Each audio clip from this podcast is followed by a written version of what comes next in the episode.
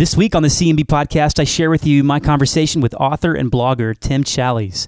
We talked about a handful of things, but primarily discussed the effects of technology and the digital explosion in the life of the believer, specifically Christian musicians. It was both an encouraging and a challenging conversation that I'm sure will get you thinking. That's today on the CMB podcast, session 34. Welcome to the CMB podcast a podcast designed to serve people of faith who make music. If you're looking for practical and inspirational ideas to help you in your musical craft, then look no further.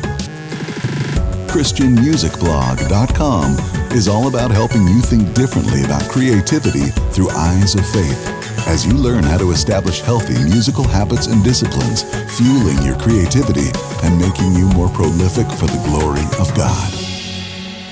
And now, your host, Nate Fancher. What is up, everyone, and welcome to session 34 of the Christian Music Blog podcast. Uh, this is a podcast serving artists and songwriters in their journey of music through the eyes of faith, making music, thinking about music. Um, here on the CMB podcast, we cover a variety of subjects that matter to you if you're a Christian musician.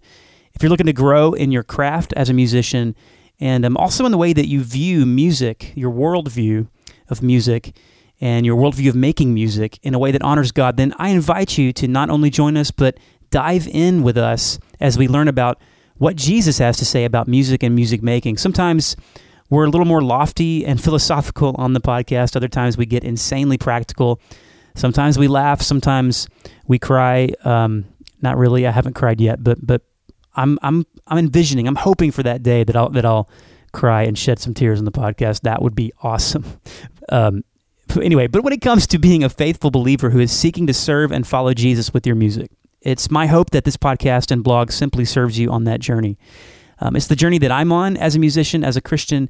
Um, it's quite the adventure. There's a lot of ups and downs, um, and and I don't want to do this by myself. So if you'll join me, I'd be honored. In fact, if this is your first time listening to the podcast, I invite you to head over to christianmusicblog.com/gift to get your gift for checking out the podcast. It's me simply saying thanks for checking out CMB today. So go check it out, christianmusicblog.com slash gift.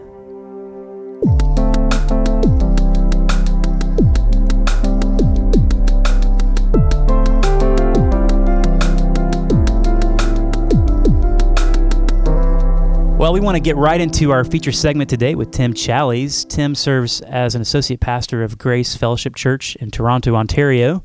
He's the author of several books, including The Discipline of Spiritual Discernment, which was published by Crossway in 2008, and his most recent book, published by Zondervan, um, called The Next Story Life and Faith After the Digital Explosion. Tim is probably most known for his popular blog, Challies.com. He blogs daily, posts book reviews. He's a leading voice in the broader evangelical world today. He's a bastion of Reformed theology, loves God, his family, his local church, and it's a joy and privilege to have him on the podcast today. So, Tim, thank you and welcome to the CMB podcast. Yeah, thanks for having me here. So, we want to start with just talking about how how Jesus got a hold of you. What was your story of faith? Everyone has an awesome one, and I always love hearing everybody's different testimony. Yeah. Well, I had the privilege of being raised in a Christian home. My parents had gotten saved as college students. Uh, my dad got saved first, met my mom, and shared the gospel with her, and they both got saved. And they were saved into, uh, I guess, into Pentecostalism, and probably not uh, a very strong tradition at that. Um, on their honeymoon or shortly after, they ended up in Switzerland and stumbled into L'Abri with Francis Schaeffer, and that really began to shape their minds. Uh, so they came to understand that Christianity can really have a firm intellectual, biblical basis.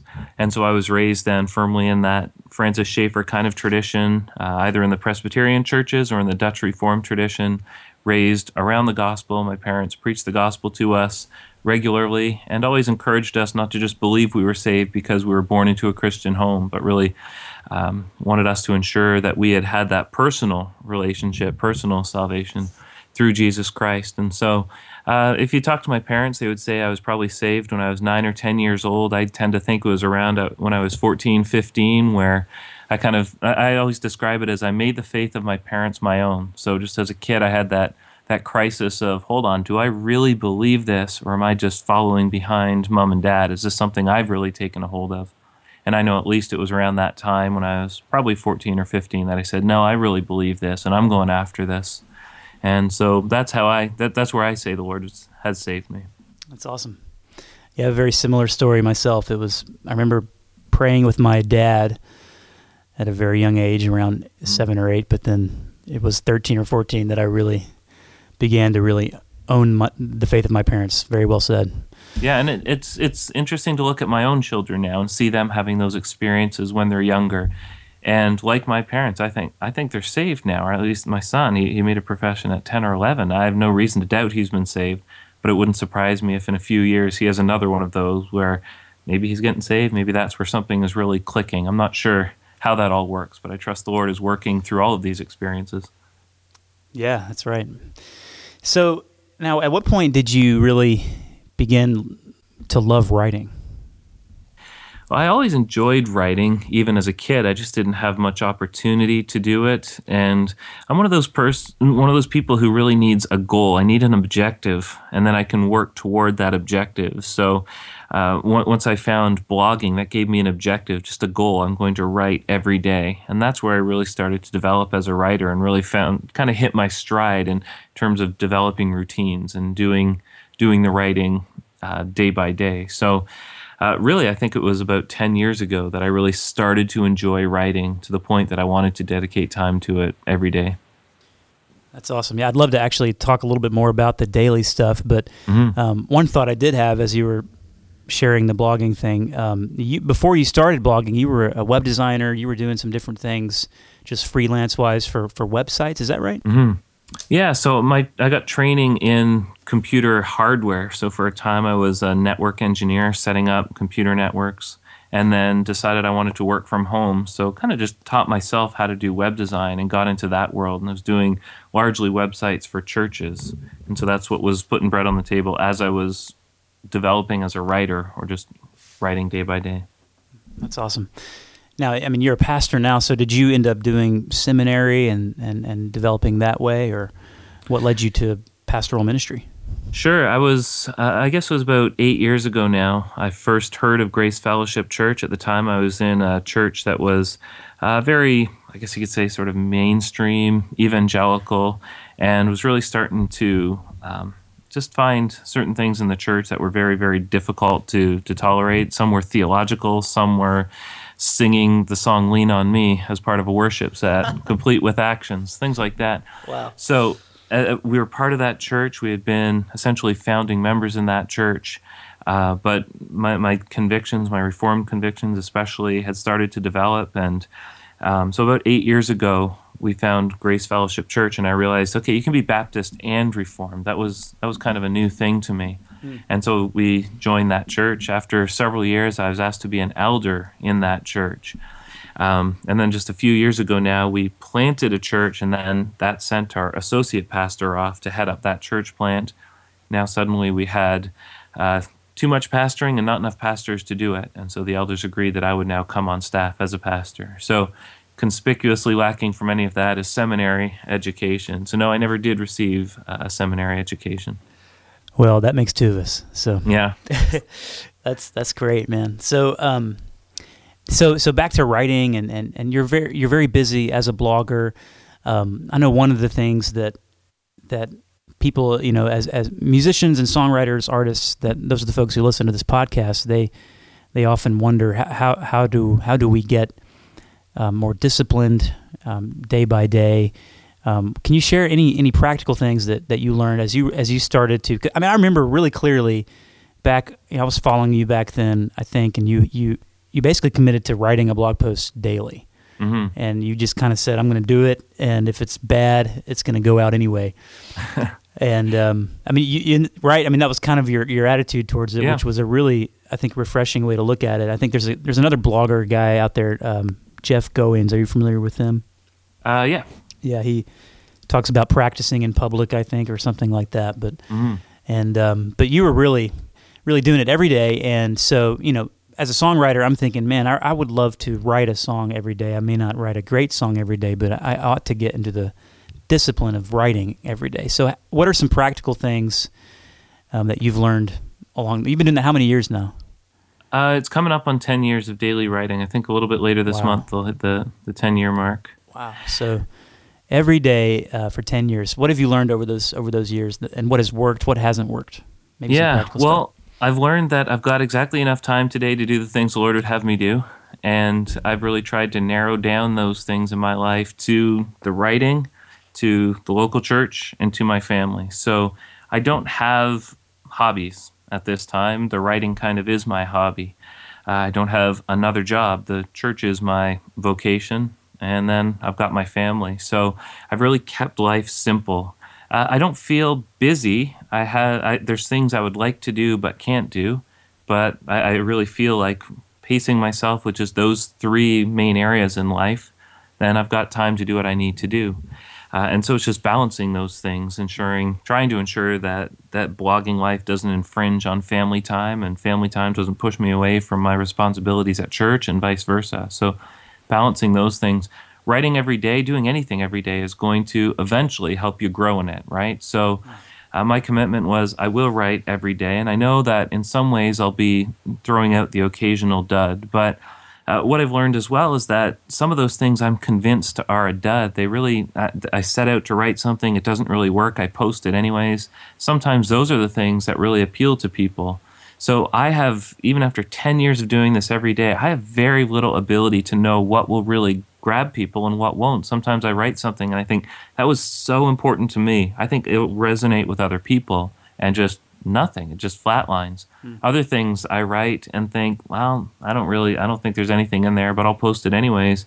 And you next next thing you know, there's all sorts of people saying, oh, it was really important to me. So uh, I, I think there's there's value in just doing it every day. Now I, I'm I'm attentive to there's a lot of noise out there, and I don't really want to add to the noise. But then on the other hand, I think we're all growing in our ability to filter all the content coming to us. So I hope if people can give my my work a skim and say no, not today, and that's okay as well.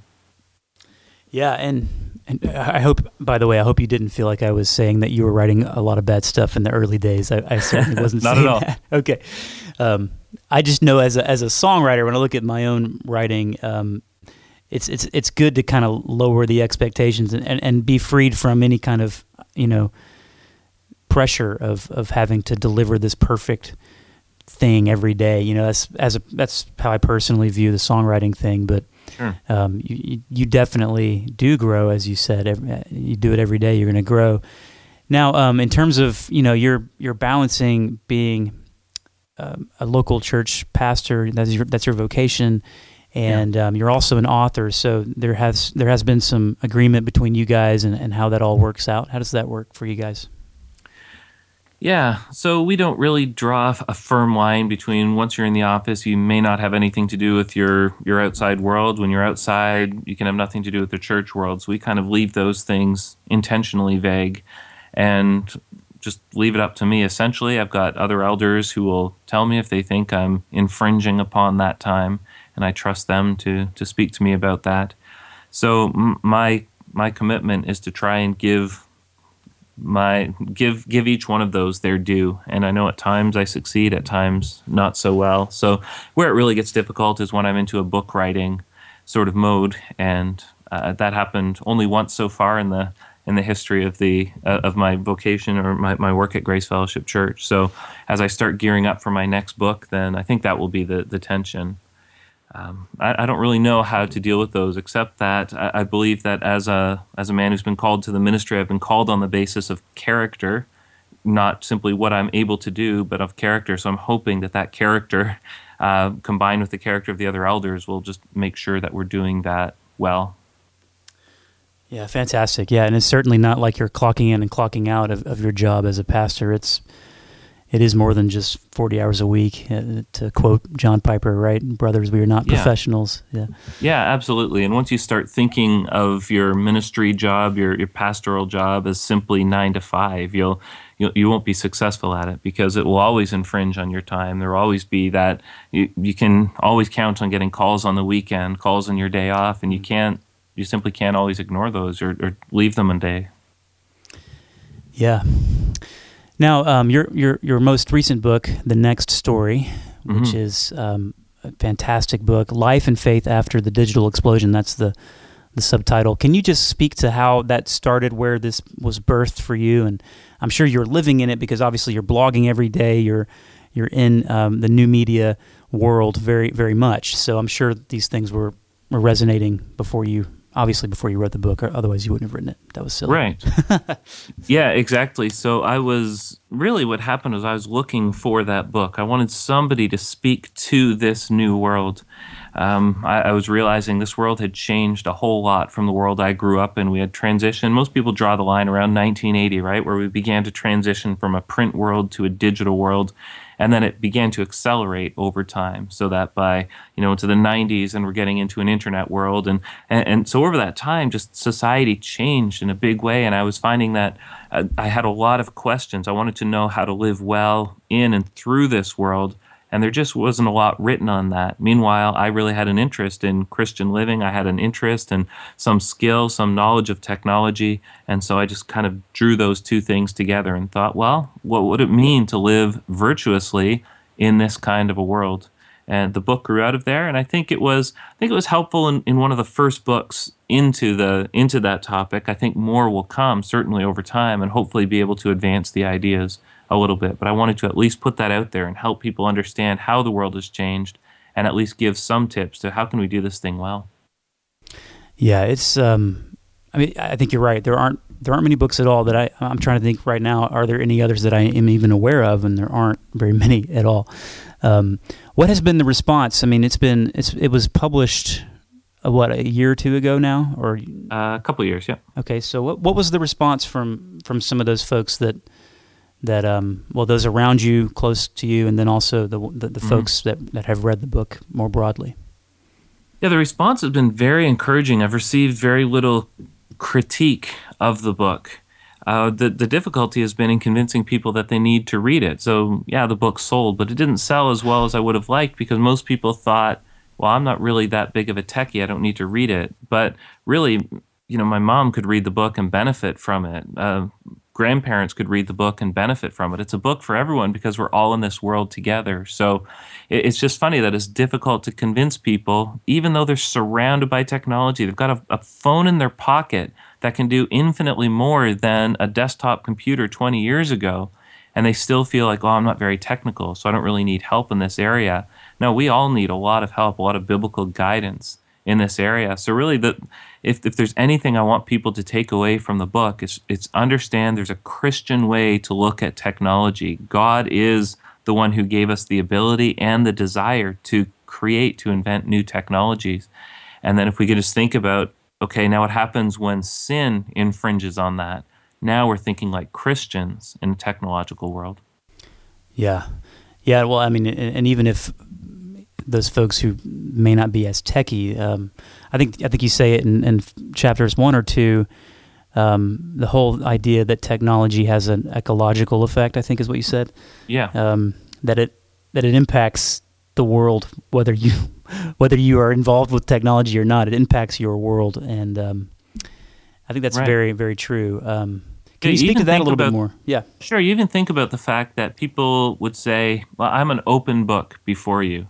That shows the technology of the time, the book. We are now reading that technology back onto ourselves, right? So we use that technology, then we interpret ourselves through that technology. Our children will not say, I am an open book. That, that will be lost. They'll, they'll have some new way of looking at themselves. So we see ourselves as books. They'll see themselves as computers or as iPods or something. So our technology so infiltrates society that they begin to change our self perception. We begin to understand ourselves through them. And so, again, there's one more reason we, as Christians especially, need to be understanding these things. How is my view of who God is shaped by the devices I used? Why do we call the Bible a book? I mean, in, a sense, it's a book, but it won't be. Our kids won't understand the Bible as a book, they'll understand it as an app. So, you know, we read our technologies into ourselves. Yeah. Now, in chapter nine, very interesting chapter on the whole issue of privacy and how public we we ought to be, being visible, all of that. Can you speak to some of that, especially in light of the fact that there are so many other blogs out there that where people, I mean, they kind of put anything and everything on their blog. Um, what where was that coming from uh, in your heart when you wrote that chapter? Well, I, I think when it came to privacy, when it comes to issues like that, um, man, it's it's a strange new world. How we we tell the world so much about ourselves, and somehow haven't clicked in yet that what we say is now permanent. That these things never go away. Yeah. So we we open up our lives, and then those things stay there. People can always find those facts about us again. And I was thinking about my children. You know, children growing up from from the moment we're pregnant with our children now, we tell the whole world about them. Those go out on Facebook, those go out, and those just stay there. Nobody ever really erases anything. Mm. So, what does it mean to us that there really is very little privacy anymore? What does it mean? And I wrote the book before the NSA revelations too, where we realized a lot more is being recorded than we could have ever even imagined. Oh and I'm sure there's lots more similar revelations to come. So, so, what happens when God forgives but Google never forgets? How do we hold those two things together? What does it mean where I can now go on Facebook and see every boyfriend m- my wife ever had? Uh, those things never go away. How does that change us? How does that change past, future, present? Mm. Yeah, very good. Um, as far as, as, as musicians are concerned, I mean, we are surrounded as musicians with tons of well, I mean, yeah, I mean, you mentioned the cell phone. I mean, if we could just stop there, and your book would be well worth the read just because of of this device right here, right? Um, and I'm thinking of so many other technological things. I, am a musician. I I use software to record my music. I mean, there's so much gear involved with all of that, and they're all tools that are so um, necessary, and and I'm thankful to God for them. But um, what might be some ways you'd encourage musicians? In this particular area of technology? Well, I think to take a hold of it, for one, um, Christians tend to be a little slow to embrace, take a hold of technology, so other people get the jump on it, and we come following along. So, I, I think what often happens is is people outside the church, unbelievers, they define our use of the technology and then we come along and unthinkingly embrace it. So I think it's worth thinking as Christians, let's look at that technology afresh and maybe we can be the ones who define how we use it and what it means to use it. I'm not so up to date on what musicians are using, what the tools are, other than auto tune, which we all equally despise. But um, you know, all of these, any technology can be used for good, it can be used for evil, it can be used to bring glory to God, it can be used to uh, take away glory from God. And one of the things I see with musicians is massive use of social media and yeah. what appears for all the world like massive self promotion mm-hmm. through media. Even think of the moral consequences of retweeting praise of yourself. Somebody says something nice about yourself or your album and you then retweet that to your followers. That's that's not an amoral move. There's something bound up in there. There's something going on on the heart level that makes you do that. That's true of authors, that's true of musicians, it's true of anyone. Mm. But just to think about those things, what does it mean? How does it what is how, what does it point to in my heart that I would do that? Wow, yeah, that's a very good question. Um, uh, we had Bob on the podcast recently, and we were talking about that whole issue because I mean that is that is a really big issue, especially for anyone that's anyone that has a platform or ministry that whether it's their vocation. I mean, there's the whole thing of marketing and promoting. I mean, you you deal with this as an author, um, but that whole proverb, you know, let a, let another man's lips praise you and not not your own. Um, really, yeah, it, that's God's word. Yeah, exactly. So. Um, to, to praise yourself. You would never say those things about yourself, I, I trust, I hope. And yet, when other people say it, you feel justified in, in throwing it out there and tell, letting other people praise you, even in, in your world. It's a very, very odd thing.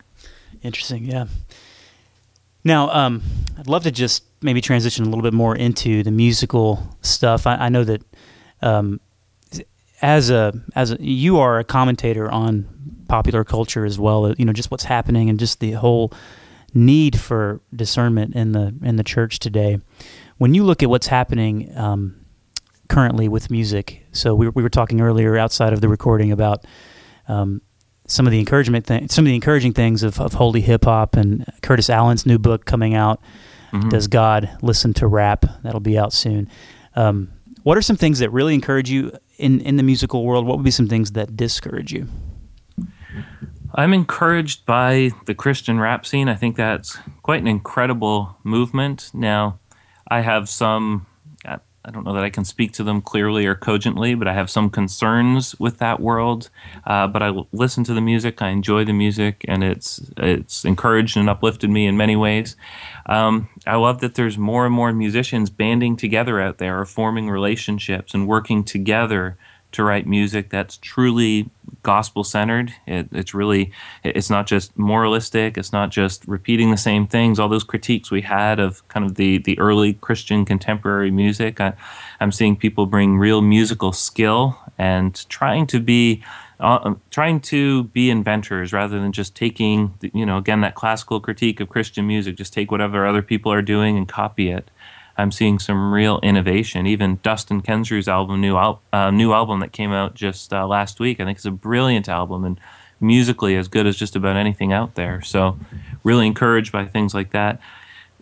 Where I, I might like to see some growth is in congregational singing. I think I love what the Gettys are doing in trying to write music that's written specifically for congregational singing. And I think a lot of what's happening now is we're bringing songs into our churches that really aren't very good to sing congregationally. And so we have people kind of following along, but the music is dominating and the voices are long lost. So we can always crank the music up to make it sound like a good, loud song. But if the voices are lagging, if people aren't able to sing along, I think we're really losing out on something. So being able to to create songs like the classic hymns that are so easy to sing and I've been think, thinking a lot lately what makes a song singable? Maybe that's a mm. something uh, you've thought about or others, but really what makes a song singable versus one where you really need the musicians to carry it? Mm. Yeah, that's a, great question. Mike Cosper had a interesting blog post. I think it was in August on the Gospel Coalition where he was talking about. He's he's received some criticism, I think, from some folks about um, just is the music at Sojourn very congregational? And he would say, well, it is at Sojourn because everybody there yeah. is singing it. And um, I understand that whole thing. But, you know, something I've been thinking a lot about, and I would love to hear you hear your thoughts on this. Um, you know, you, we were talking about rap music. Rap music, I, I don't think we'll ever do any rap songs in our congregational worship time on a Sunday morning anytime soon. Right. But I love I love that genre. So I think it's very healthy to make very clear distinctions like that. Um, and so, like a book like Stephen Miller wrote, uh, "Worship Leaders, We Are Not Rock Stars." The I, it was a great book, very helpful. Um, we need more books like that. But I think part of the problem is that um, the lines are too blurred. So it's you know, uh, in terms of Sunday morning congregational worship. So would you say that um, like let's let's say psalm singing for example that I know some very reformed churches would do just psalms, right? Um, you know, I can see the argument being made that you know that's a great that's a great thing because we're not going to ever be tempted to have any sort of rock and roll comparisons. so mm-hmm. let's just leave that there and then let's go out and let's go form the best rock bands we can form and let's go play in, in places where we can proclaim the gospel and it really reaches those folks and it's contextualized much like the hip hop, right? Yeah. What would you say to that? Well, a couple of weeks ago, I was in Scotland, and there's the, the bastion of Psalms only a cappella churches, right? Yeah. And we went to a midweek service out on the the Scottish coast. Neat little church there, about maybe 25 people, and they raised the roof with one of their psalms. Now they have quite a condensed Psalter, of course, right? They have a very limited number of songs they sing, and they really know those songs, and they're created to be congregational. So it was just interesting to compare that to, uh, well, maybe some of the Sojourn music, which we do in our church, but there's just there's a big difference between those songs that people can blast out and the other songs that people really have really struggle with. And I, I think there's got to be a difference between them that we maybe aren't embracing quite enough. So I'm not opposed to singing those other songs, right. but I do think you've got to know your church, you've got to know the people in your church and whether they can do it, whether that's their music. And I'd be interested. I've never been to Sojourn to see uh, how their their singing is, but I do know that you can raise, you can elevate the volume of the instruments, and I think the the the instrument that most glorifies God and the one that's most beautiful is the human voice. That's the one that we want to hear above all the others, I trust. And it's interesting, actually. Now I'm just now thinking of this. Um, when m- most of the time, when people use the word congregational, they might think, "Is it easy to sing?" In terms of musically speaking, in other words, can I sing back this line or this melody, this lyric? Sure. And um, that might be a too much of a narrow definition of congregational, right? I mean, congregational is more about just the church coming together and and singing together and praising God together. So there's got to be more than just is it singable or not. Does that make Sure. sense? Yeah, yeah, I think so. And there's there's certain songs that um, speak about the we, speak about the church, right? So they're Right. that that's a way of being congregational as well. To, and even to be singing to one another. We we often encourage people in our church. Let's encourage one another through this song. And that's hard to do, you know. Sometimes you look around at other people and try to encourage them, but somehow the, the corporate singing, when everybody's singing along together, that is an encouragement for the, the church. Yeah, and yeah, and another another thought too is uh, I guess the um, the idea that some of the some of the older hymns for some younger people, if they were to show up in a church, let's say a young person gets saved and they come in and hmm they, you know, they're they're all looking at the hymn book and they don't know how to read music, and it's really they don't know the songs, they've never heard them, so they're having a Mhm. very hard time learning it. So, but they go to a some they go to some rock show somewhere and they're they're singing at the top of their lungs because they they know the music. So there's something certainly about being taught and growing in it um, as well. And I think that's the, the responsibility of every worship pastor to really teach his church how to sing and and all of that. Um, Yeah, yeah, and you'd be able to speak to that better than I would. As you're a musician, I'm most definitely not. But I do But- think, and I, well, I'm I was gonna I was gonna say, but though you know, the reality is is that it's folks who aren't musical who are going to help those who are musical not be too musical. So, Sure. you know I what mean? agree. I think one of the benefits of the hymns is there's great consistency. You sing verse 1 and verse 2 and verse 3 and verse 4, and there's no change. You're just singing different words, but with the exact same melody.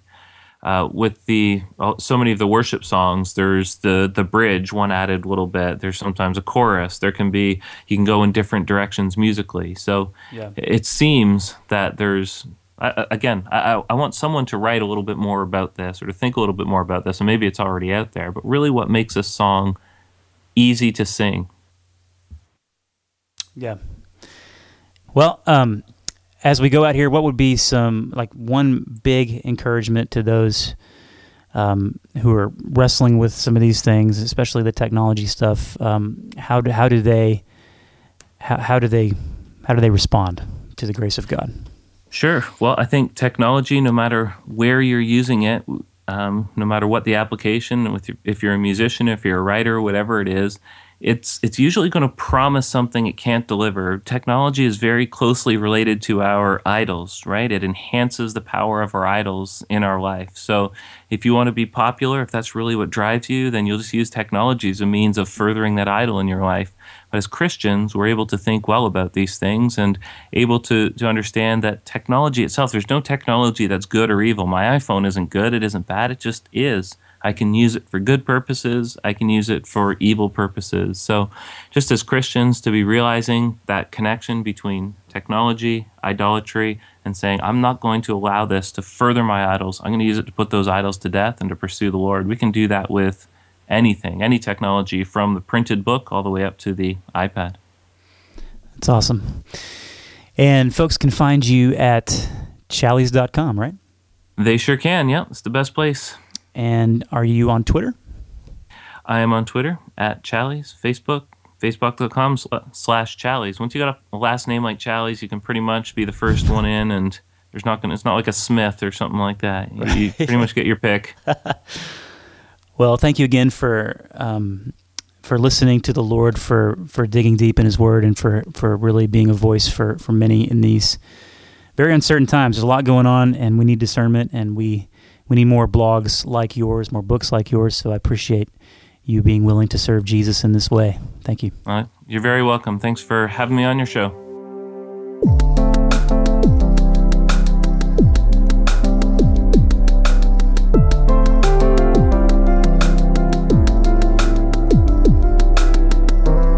So I want to highlight um, a couple of things before I um, leave us here.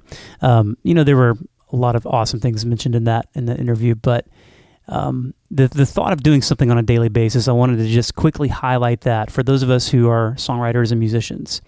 Um, what do you uh, do every day? What's it? What are the things that you do on a daily basis that are tied to that? Um, for many of us, we don't have that. Um, that's something that I've really tried to um, seek God about and to get grace to do. Um, and and also, you know, the the one thing of lowering the expectations. I think I, I might have said something along those lines of, you know, th- there's this idea out there that whatever we put out, whatever we create, has to be amazingly perfect and finished and, and ready. And um, you know, we obviously still want to honor the Lord and do our best by His grace and to to do um, nothing sloppy, but but there is something freeing about just realizing that there's never going to be anything perfect. We are obviously imperfect people, and um, there will always be someone who thinks that you could have done something better. But there's something about that freedom of lowering the, the expectations and just doing it and stepping out and, and writing something every day. Not that you have to share that with the world on a blog or a website, but um, just that discipline. And you will grow, as Tim said. Whatever you do every day, you're going to grow in.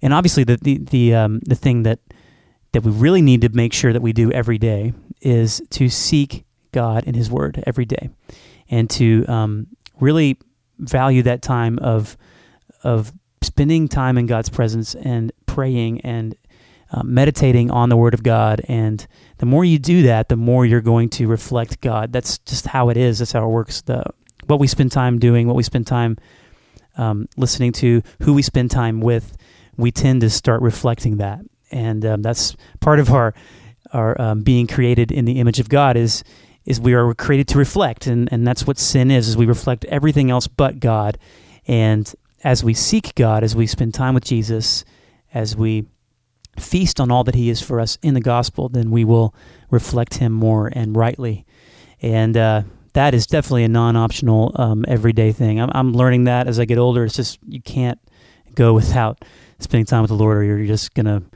gravitate towards sin. What's the old saying? Be killing sin, or sin will be killing you. I believe it was John Owen who said that. But anyway, um, and also technology. You know, what are the things every day with your technology, um, with your iPhone, with your Twitter, with whatever it might be? Um, can you give those things up on a daily basis? Why why would you have to be on your Twitter account every day? And I'm talking to myself right there. but um, yeah. So, and then also just another question. This is not related to the everyday thing, but but for us songwriters, just to be thinking more deeply about what makes a song easy to sing. He said that near the end there.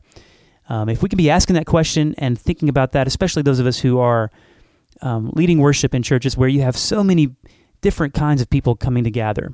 You know, you have you have country music fans, you have rap music fans, you have um, Southern gospel fans and rock and roll fans and, and, people who listen to only classical music. You have such a variety of folks coming, and that's actually the beauty of the church is the diversity of the people in it, um, because it's the gospel that that is what we are um, connected by. You know, and so you know as you do that, obviously you can't write um, music that will um, serve and make every single one of those preferences um, happy and you won't meet those preferential needs that they all have. It's it's more about serving the the whole church, the whole body, and making something that everyone can sing um, to God with. So, what makes it easy? What makes a song do that? It's it, obviously this is not super black and white, um, as we talked about in the podcast just now. The um, the Sojourn Church example, um, they have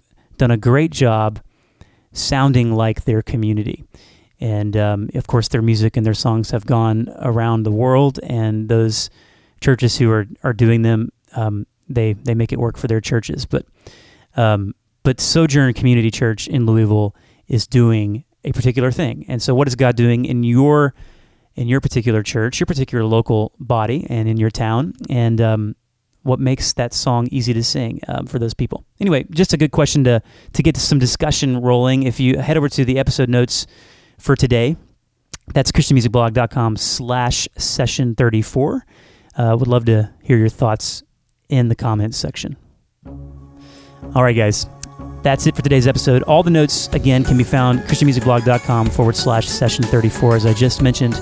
I'll have some direct links to some of the things that we talked about, Tim's blog, and the books that he's written. Also, I'll include the link to the upcoming Curtis Allen book. Um, I mentioned it called Does God Listen to Rap?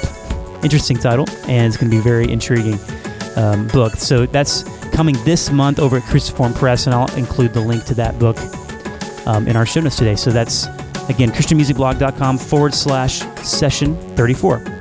Again, thanks for listening to the podcast. I want to remind you to head over to ChristianMusicBlog.com slash gift where you'll get two gifts and an opportunity to sign up for our weekly newsletter that's more than just an impersonal newsletter. I want to personally meet you and interact with you about music and music making through eyes of faith. So, again, to find out more about that, simply sign up at ChristianMusicBlog.com forward slash gift.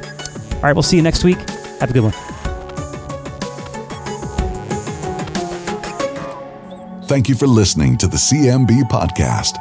For more valuable content, including helpful articles and video, visit ChristianMusicBlog.com.